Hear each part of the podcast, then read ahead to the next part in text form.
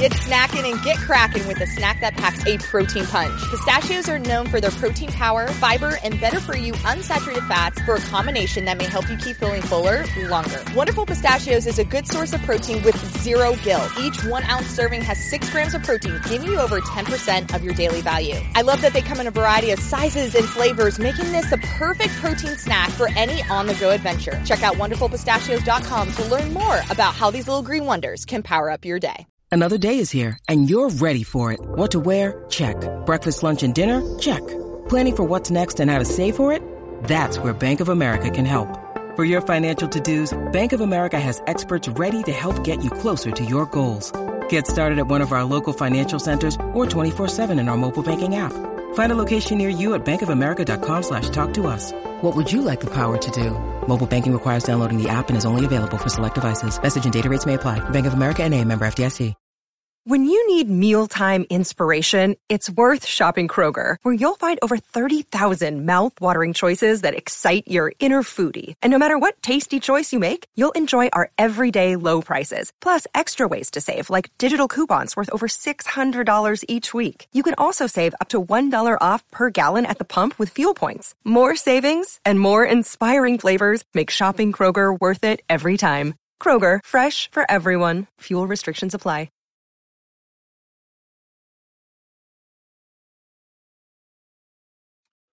What up, everybody? We're back. Flow Track Podcast, episode, I believe, four hundred seventy-nine. But technically, we've done four hundred eighty-one episodes because we had two emergency podcasts. First emergency podcast was when they canceled N C double A indoors in twenty twenty. That's when the pandemic started. So that was worthy of an emergency pod. And the other one was when Sha'Carri uh, got banned for weed. We did an emergency pod then. So what will be our third emergency pod? Let me know in the comments or whatever. Email us. What do you think? If you can predict the next emergency pod. We do a pod almost every day now, so it's kind of hard to have an emergency pod.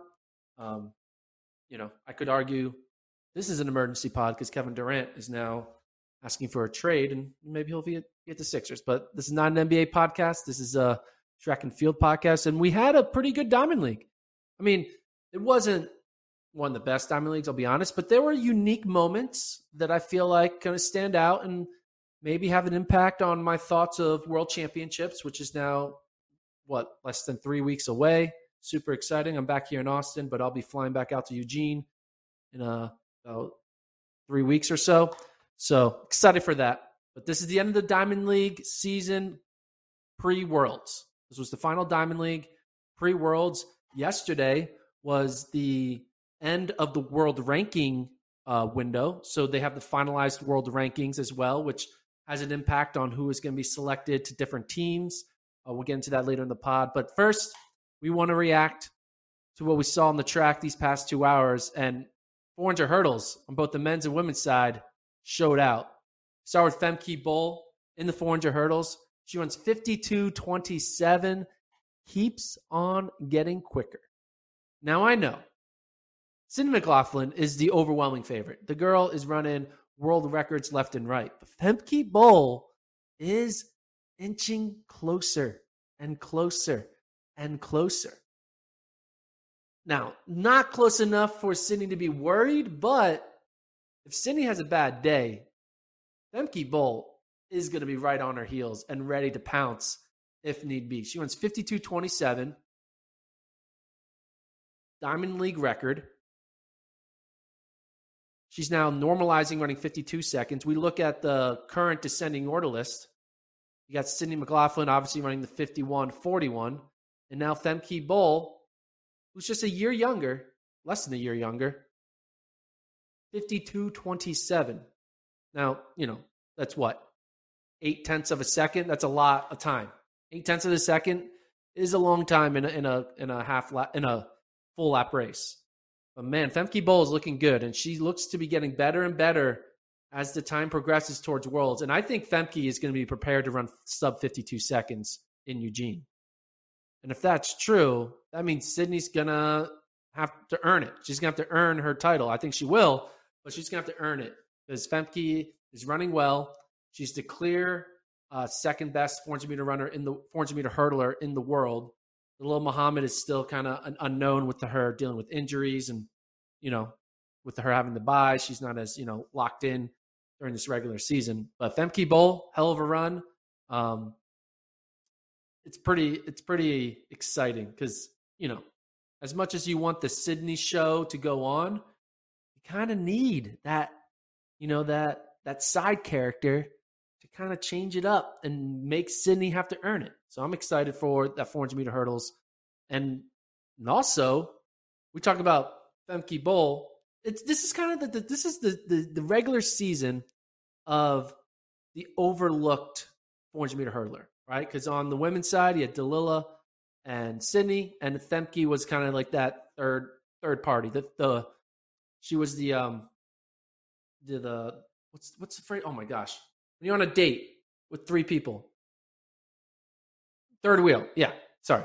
Femke Bol was the third wheel, but now she's becoming the second wheel here.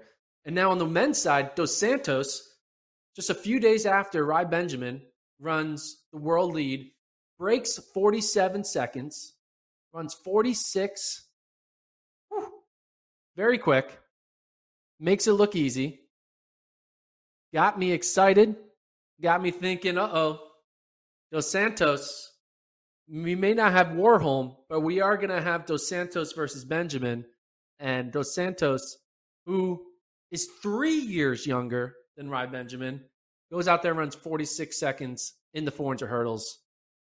Again, Warholm, it's still an unknown. I don't think we're going to get forty-five second Warholm, but Dos Santos running forty-six seconds. Benjamin just coming off a forty-seven flat. That four hundred hurdle, even without the world record holder, can be something interesting in Eugene. Dos Santos just looking great the entire time. Just no sweat again. He's, he was the third wheel last year, looking like he might become the second wheel this year to go, maybe even the first wheel. I mean, Dos Santos is running forty-six eight. That's enough to to make Ry Benjamin be like, uh-oh, I got to watch out for the Brazilian. You know, I got to watch out for him. Dos Santos looking great, uh, breaks the Stockholm record, whatever that means. I mean, the, there's there's there's meet records and then there's Diamond League records. Diamond League records are the ones you really want to break. Meet records, you know, how often is that mark run there? But good run there for Dos Santos, forty-six eight, and gets me excited for this four hundred hurdles. You know, we thought it was kind of down. Sydney now running world record, world records. Dos Santos and Femke Bol coming together, doing their thing. Ah, I can't wait. So four hundred hurdles. But now let's talk about the story of the meet, because the guy didn't run.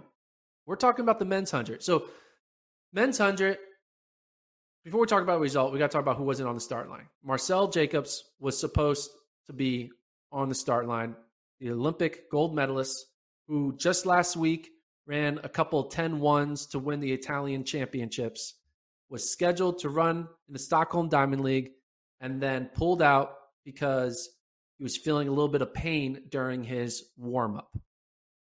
Okay. I think today is the day we officially rule out Jacobs from medal contention. Like, I know he has the history of kind of being, no one's thinking about me, and I'm going to win the Olympic gold medal in the outside lane. We saw it, and it was amazing. And we kind of looked at it, hey, maybe that was a fluke. He showed up, and he did his thing at the World Indoor Championships, beating Christian Coleman. So he has gone two for two on the watch me list. He's gone two for two. But him going three for three right now is not looking good. He's just running ten ones. He clearly is not one hundred percent because he had to pull out of the Stockholm Diamond League. He didn't pull out because of the competition. The competition wasn't a bunch of Colemans and Curleys and uh, Oblique Seville's out there. It was Simbene, who's pretty good. Reese Prescott, he's all right. Jimmy Foucault, I mean, I mean let's be honest. This is like a, a semifinal. This isn't a final type field. Uh, Simbene, ten oh two, into a headwind, probably worth a sub ten. You know, Simbene's good. He's not like running nine eight good, but, you know, he's, he's good. But, yeah, this Jacobs situation, I think we got to kind of – I know you should never write someone off. Like, you should never – and especially in track and field, because when you write someone off in track and field, they let you know after to all the people that wrote them off. But I'm going to do it. I'm going to write off Jacobs. The guy's hurt. He's not the nine eight guy we saw a year ago. He is different. He's still talented, but he's clearly limited from the, you know, his, his, whatever his leg injury or whatever you want to call it. He's, he's hindered. He's not in full strength. And in order to win a global title, you need to be full strength. That's why we're kind of worried about Karsten Warholm. It's going to be hard for him to win a, a global title, not at full strength. So Marcel Jacobs DNSing. And I think, I don't know. I just don't see it.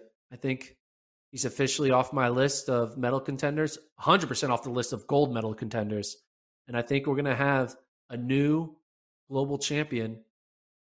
You know, we could probably have three consecutive different global champions. Ooh, fun stat. This is interesting. So I'm going to look this up. We do one hundred uh, world athletics, one hundred meter champions in the... Okay, so since two thousand nine, we've never had three different global champions in a row. Because oh nine was Bolt, eleven was Blake, but twenty twelve was Bolt, thirteen was Bolt, fifteen was Bolt, sixteen was Bolt, seventeen was Gatlin, nineteen. Oh, actually, we did have it. Because seventeen was Gatlin, nineteen was Coleman, twenty-one was Jacobs, and now twenty-two, we're going to get someone different. So we can, we're going to have a different global champion at the one hundred meters. One, two, three, four, five year, five championships in a row. That's nuts. That is nuts. So... What a what an event. The event was all one guy for basically a decade in the two thousands and late two thousands, early twenty tens to now it's a different guy every year. I mean, Coleman could come back and win and that'll be kind of two repeat, but, you know, we're going from Bolt to Gatlin to Coleman to Jacobs to probably someone different. Pretty wild. Um, but, yeah, so that was the kind of story going into this meet. Uh, nothing much really out of that one hundred. Um, pretty milk toast type one hundred. Uh, moving over towards some of the mid-distance races, Keely Hodgkinson in the women's eight hundred gets beat.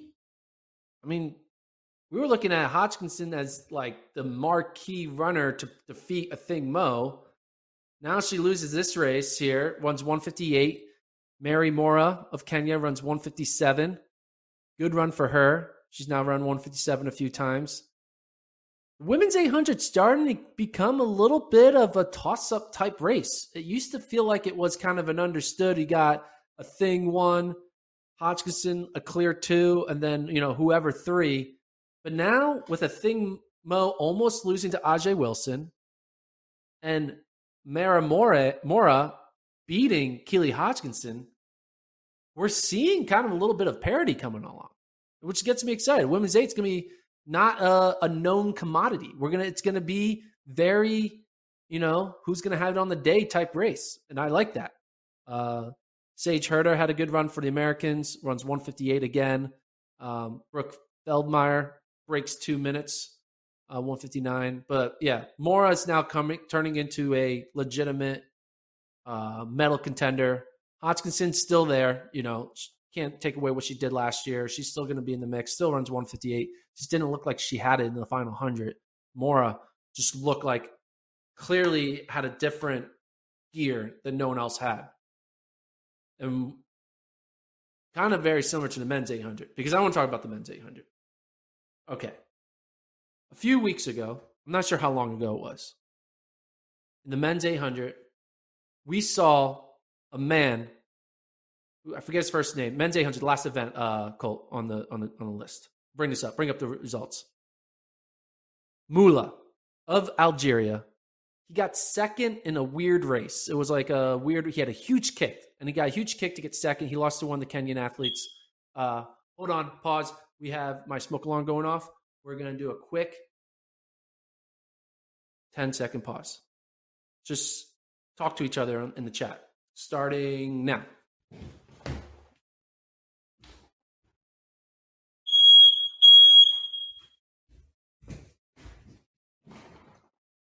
Okay, we're back. We're back. Uh, I have yet to buy new batteries for my fire alarm, so it goes off every twelve hours or so. Anyway, um, Mula had a great kick for second, and then I went put all my money. I went all in on my Mula. I went all in. And I think the guy from Algeria, after seeing this Stockholm Diamond League race, seeing him pull away from everyone, he had that fifth gear that no one else had. He's going to win the global title. It's just like the way the eight hundred's playing out, obviously, a little bit unknown. There's not many one forty-three guys. You know, there's some um, Donovan Brazier's obviously dealing with his injury. There's Emmanuel Correa didn't run well in this race, the Olympic champion.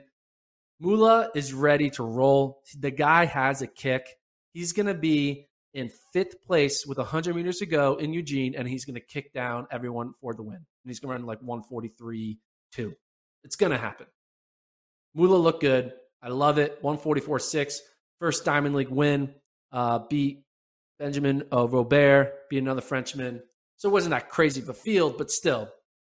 Mula, get in on it now, ladies and gentlemen. Just get in on it now. You want to be part of the group who believed in Mula when no one else even knew who he was. That's what you want to be. Join me. Join the Mula gang. The guy's going to win global gold less than a month from now.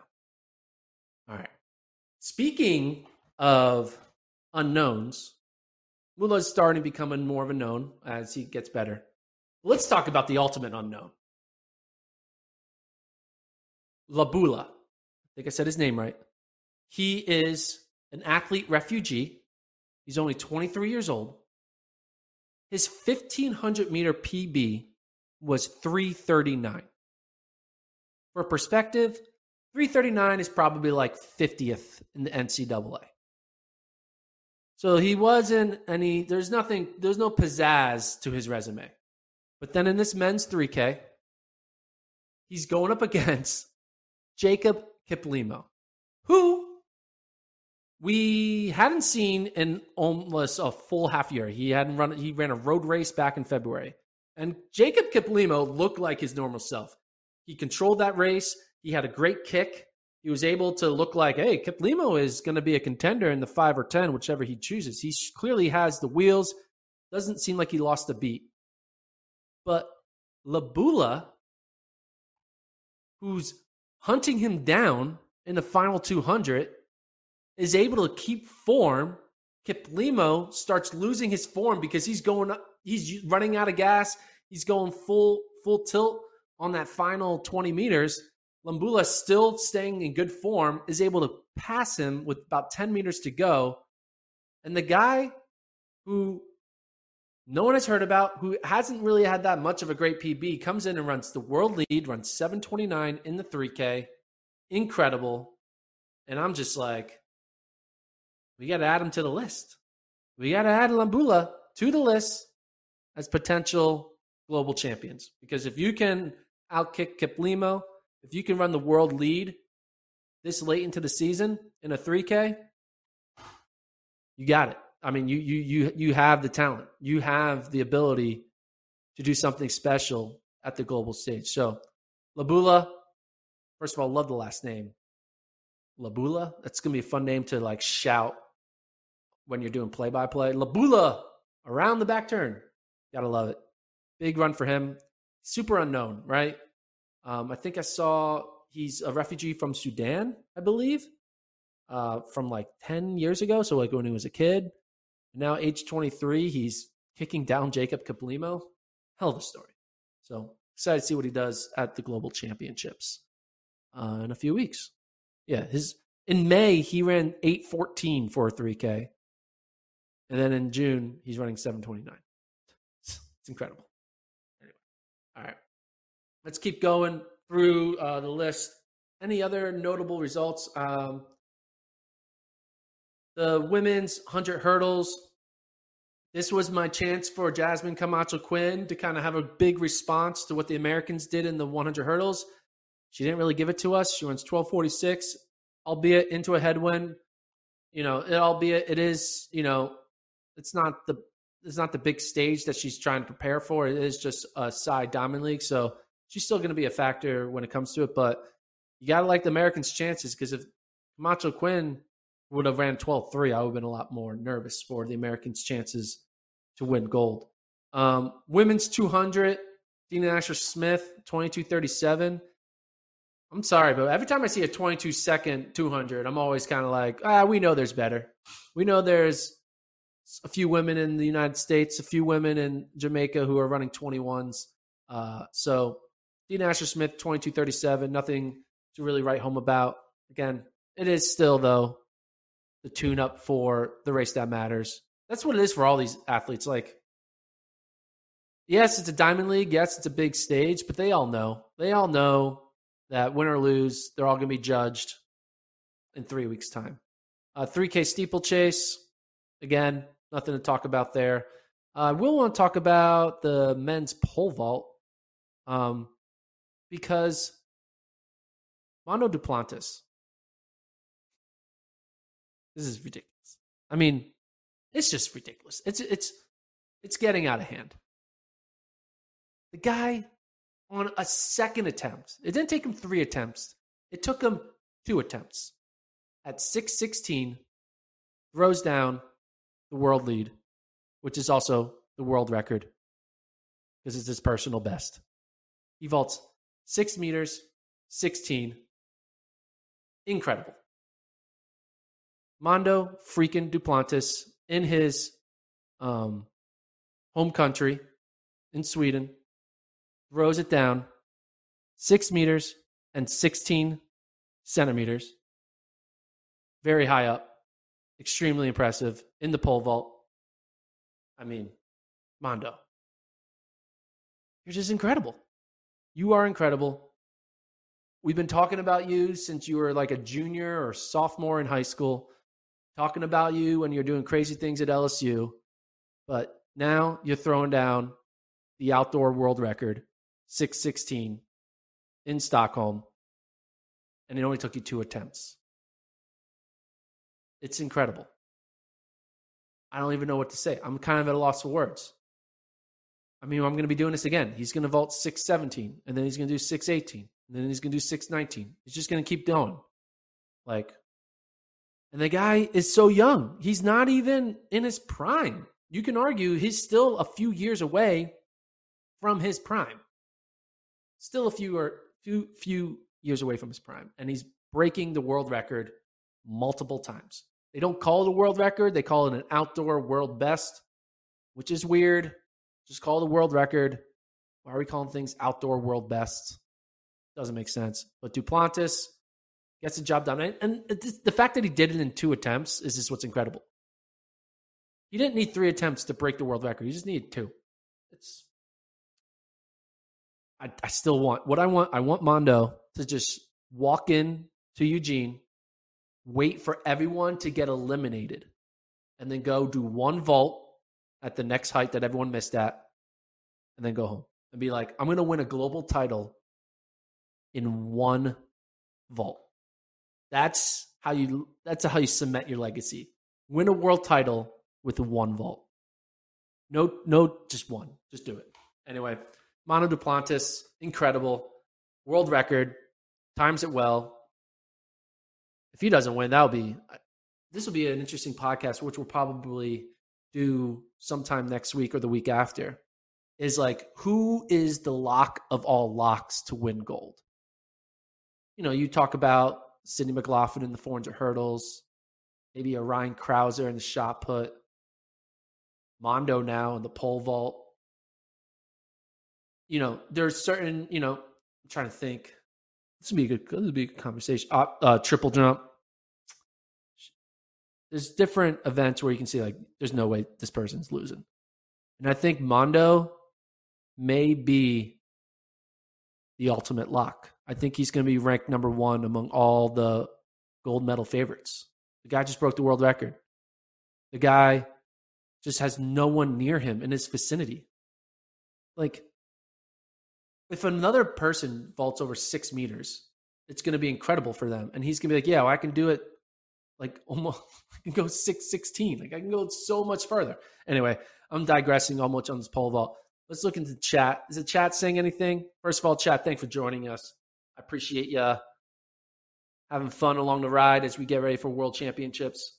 Um, see what people are saying. Yes, Rojas triple jump. She's the, she is an ultimate lock, but I still I, I, I'm going I'm going with I'm going with Mondo over Rojas. We'll we'll debate it. We'll debate it next week. Who's more of a lock, Rojas or Mondo? I still I think I'm going with Mondo. Um, what are people saying? Dina Asher looks sick. Yeah, I don't know. I mean, clearly Dina Asher is better than running twenty-two three. So it's just like the women's sprints have just gone to a new level where you need to be like all-time type greatness to be considered, you know, a favorite for a medal. I mean, you look at this. We're going to have – Jamaica's going to have two twenty-one five women. U S A is going to have a, uh, three sub twenty-two women. Like, it's just a lot. There's a lot of talent in that women's two hundred and ultimately even more talent in the women's one hundred. So, okay. So we got Welljanks Jenkins. Call me when Femke breaks fifty-two or gets within three-tenths of a second. Delilah is the one she should be worried about. She's laying in the weeds and ready to make Sydney chase. I disagree. I don't think Delilah is playing some grandmaster move here to, you know, figure out a way to beat Sydney by not running U S A's. I don't think Delilah is ready to run world record type pace three weeks from now. But I do think Femke Bol will be able to hang with Sydney through seven, maybe seven and a half, seven or eight hurdles. I still think Sydney's going to pull away in the final two hurdles, but Femke's going to be there. Femke, Sydney will not have this one until the final hurdle. Like, it's going to be close. Fem, you're right. She's going to break fifty-two. Femke Bol is one hundred percent breaking fifty-two seconds. I just think Sydney's going to probably run fifty-one low. Turek guy, who have better kick than Mula? Nobody. That's why you need to join Team Mula. Mula is the move. He's the person that everyone needs to be jumping on that bandwagon. Um, some people talking about, you know, Marcel Jacobs. Uh, nothing to Chris. Uh, David Tolson, was, was Sha'Carri at Stockholm post-meet interviews to speak on behalf of all the athletes? No, she wasn't. She was not there to speak on behalf of all the athletes. Um, that is a one funny side note of that thirty-second speech that Sha'Carri gave to the media at U S A's when she implied that she was the representative for all the athletes, when basically all the athletes, win or loss, for the most part, stopped to to talk about winning or losing, except her. So anyway, but you know, she carries the right to not talk to media. That's, you're not required to do it. You, but you know, the media is also not required to not ask you to stop, you know, hey, you have a question. We have a question for you. No, I don't want to do it. Okay.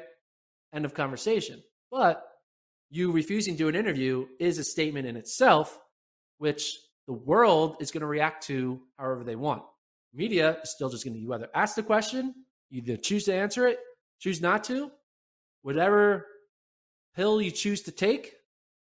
It's not the media who's going to judge you. It's the people who are going to react. Some people are going to be like, yeah, don't answer the media's question. We love you. And some people are going to react, you're a coward for not answering the media's question. The question is, which one do you want to listen to? Mm-hmm. We're just going to ask a question, and you are feel free to say no comment or tell us your life story. It's up to you. We'll film either version. Um, who do you think the Oregon is going to hire as their new coach? That is a great question. For those who follow the N C double A, University of Oregon Robert Johnson um, is not having his contract renewed. So there is probably the most marquee coaching job available right now in the N C double A, the Oregon coaching job. And there are some people that we have been thinking about. I would say there's a big three in my mind. In no particular order. I won't rank the three. But the thing about this Oregon job, one, you need to be a great coach, obviously. And then two, you need to be a great, like, face of the program, ambassador. You got to do non-coaching things. And some you may, if you're not good at doing non-coaching things, you may not be good for that role. And now these three people, I don't think, I think there's one of these three people are probably good at both of those. Two of the other three are only good at one of those. But in no particular order, I would say if I was at Oregon and I was the athletic director and I had to come up with a interview list, this is who I would interview. I would interview Mike Smith, Northern Arizona. I mean, come on, see what he's doing at N A U, winning constant cross-country titles. The guy knows how to coach distance. And Oregon has a long history of great, you know, distance uh, success, and Mike Smith would be the guy to have. Mike Smith, I'm not sure how much he knows about sprinting. Probably nothing, but you have to hire a, a good sprint coach to kind of handle that for him. But Mike Smith would definitely be a valid, a, a viable candidate for the Oregon job. Number two, again, in no order. This is not, a, there's no order here. I would go with Diljeet Taylor, B Y U women's head coach. You see what she's doing with, you know, not limited resources, but unique situations, being a, having a coach at a school at like B Y U that has the Mormon code. It's kind of hard to get people who aren't Mormon to run there. So it's a little bit of harder for recruiting purposes, but you see what she's doing with her teams, winning cross country titles, individual titles. She just had Courtney Waymick get second in the steeple. She's on a run and she's super personable. She'll be great face of Oregon. Um, I think Diljeet Taylor of B Y U would be an, a good candidate. Um, and it'll be pretty badass to see a woman have the the top coaching job in the N C double A. And then another person, Jerry Schumacher, Bowerman. You know, he's already there in the, the Northwest, the North, the Northwest area, Portland. Got the Nike connection. He sure knows how to coach elite talent. We see that with Bowerman getting, I think, five people to U S A's and more when you go to non-U S uh, athletes. The thing is, though, Jerry, he's a secretive guy. He may not want to get into the, the N C double A world where you have to talk a little more and, like, you know, doing all the recruiting and all this stuff. Uh, his kids are older now, so he might have more time on his hands because he's not, you know, going to local high school competitions. I think Jerry Schumacher would be a big get for Oregon. And then after that, I mean, I made a wild card. Like, yo, what if Carl Lewis? You know, we know Leroy Burrell left Houston. What if Carl Lewis is like, I'm going to go to Oregon and change things up? He, Carl Lewis, one who will always have an opinion about the state of our sport, always talks about, you know, how popular the sport was back in the eighties when he was one of the star athletes. Maybe him being at the helm of Oregon could make a big change for good. Um, but it's not going to be Carl Lewis. But if it was, that'd be, that'd be cool. I'm just going to say it. No bias. I just think it'll be cool. Um, but then, yeah, I don't know who else. I just, those are the three that I thought of that people around Eugene were kind of talking about it, you know, at the bar and stuff. Like, yeah, yeah, maybe that person. Oh, yeah, I can see that. So we'll see. But that's who I think. Those are the big three. Again, no particular order. I have no idea. It could be also none of those three. This is all just hearsay. I'm not reporting. So don't aggregate this. I'm not reporting. Not reporting. Anyway. All right. I think that's it. That's Stockholm. We will be back Tuesday. So it's going to be a long time of no podcasts. We did a lot for you. We're, there's a lot more podcasts coming down the road when we get to Worlds. But next week's schedule will be Tuesday, Wednesday, Friday.